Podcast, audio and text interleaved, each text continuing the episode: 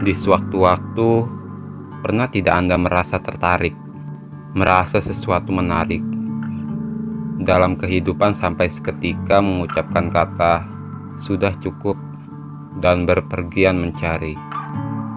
Memang hidup akan baik-baik saja. Manusia sadar dengan akhir hidupnya. Hanya saja terkadang lupa, sering merasa takjub pada dirinya sendiri. Saya termasuk seorang yang tidak suka dinilai, bukan tidak mau. Hanya saja pemahaman akan sama bodohnya dengan orang lain menjadi pandangan ini.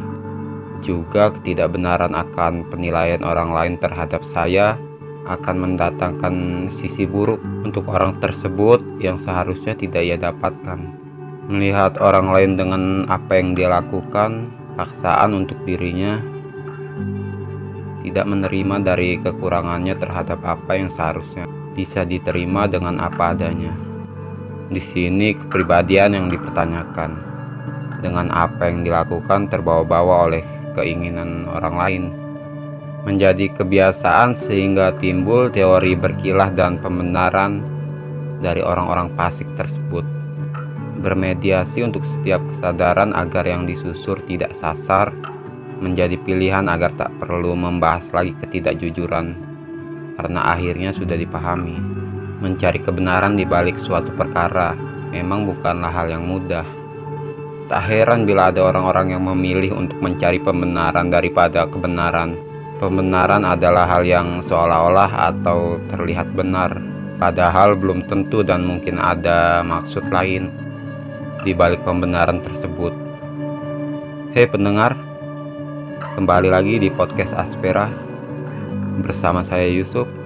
Salah satu hal yang membuat orang suka mencari pembenaran adalah kuatnya rasa bersalah namun tak ingin disalahkan. Lalu bagaimana cara tepat untuk mengetahui kalau diri sendiri sebetulnya sedang mencari pembenaran?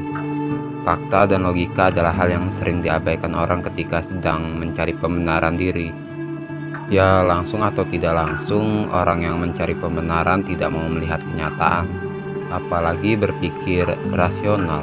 Padahal dengan logika dan fakta saja belum tentu seseorang bisa mendapatkan kebenaran yang dicari. Nah, bukan berarti emosi dan perasaan tidak diperlukan ya. Namun bijak-bijaklah menggunakan keduanya. Sebab Emosi yang tidak terkendali bisa saja bikin kita selalu mencari pembenaran yang tiada akhir. Menyalahkan orang lain dan keadaan adalah hal yang umumnya dilakukan ketika seseorang sedang mencari pembenaran diri.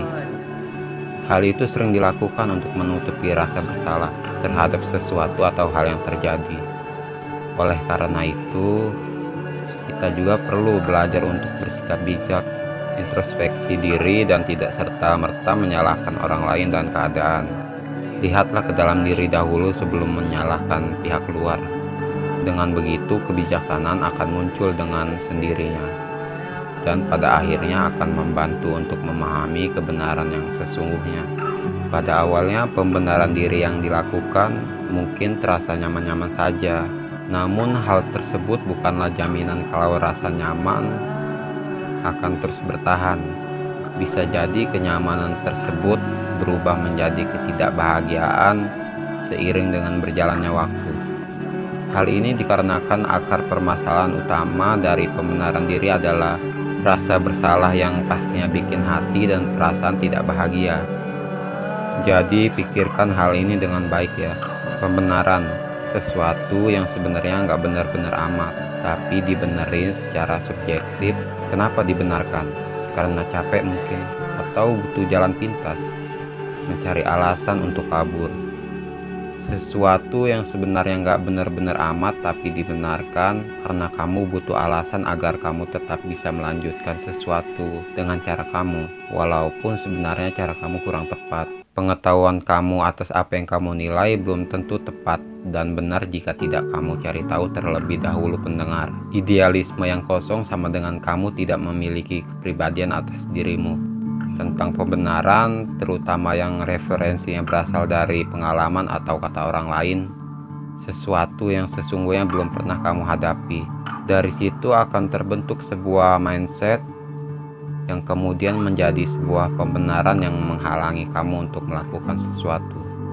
Fokuslah pada apa yang kamu rasa, bahkan kemampuan atas dirimu yang belum kamu ketahui sebelumnya merupakan keinginan terbesar darimu.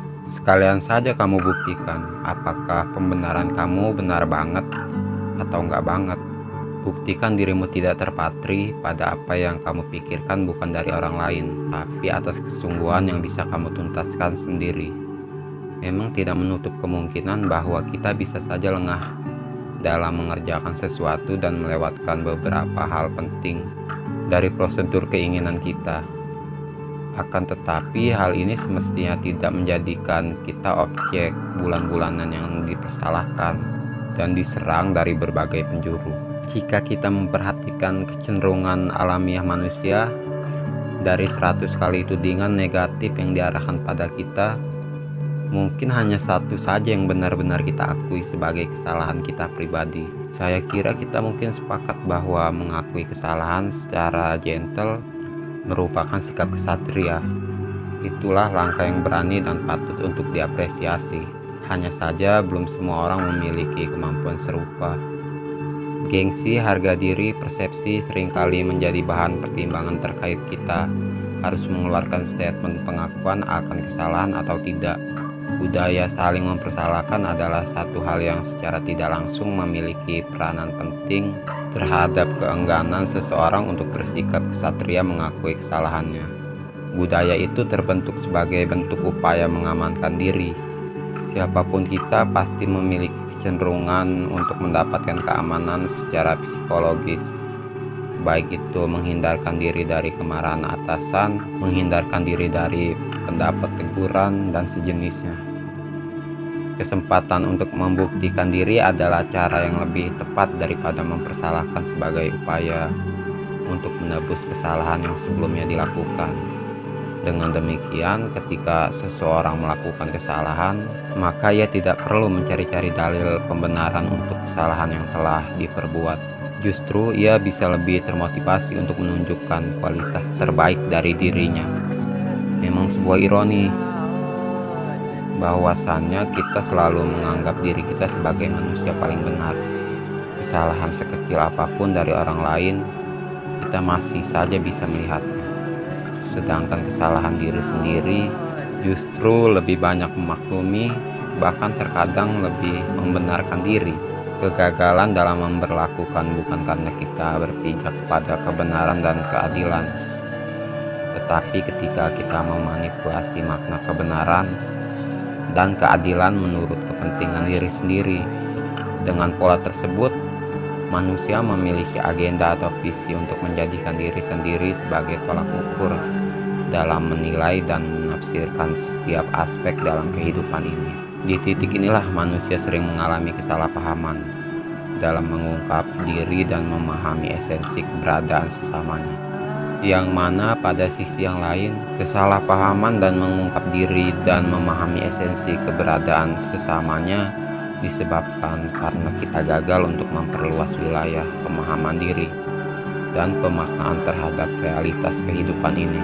Sehingga kita sering mengalami kekaburan antara tujuan yang mulai dengan motif yang rendah kebenaran dan pembenaran diri keadilan dengan egoisme diri dan tindakan kasih dengan sikap yang mengasihani diri sendiri. Kita bisa memulainya dari awal mengubah diri kita dari tingkat paling mikroskopis dan paling mendasar untuk kita mencapai kesempurnaan tergantung dari upaya kita.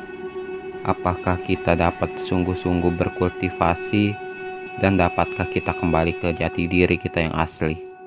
Nah guys sekian dulu untuk episode kali ini. Sampai jumpa untuk di episode selanjutnya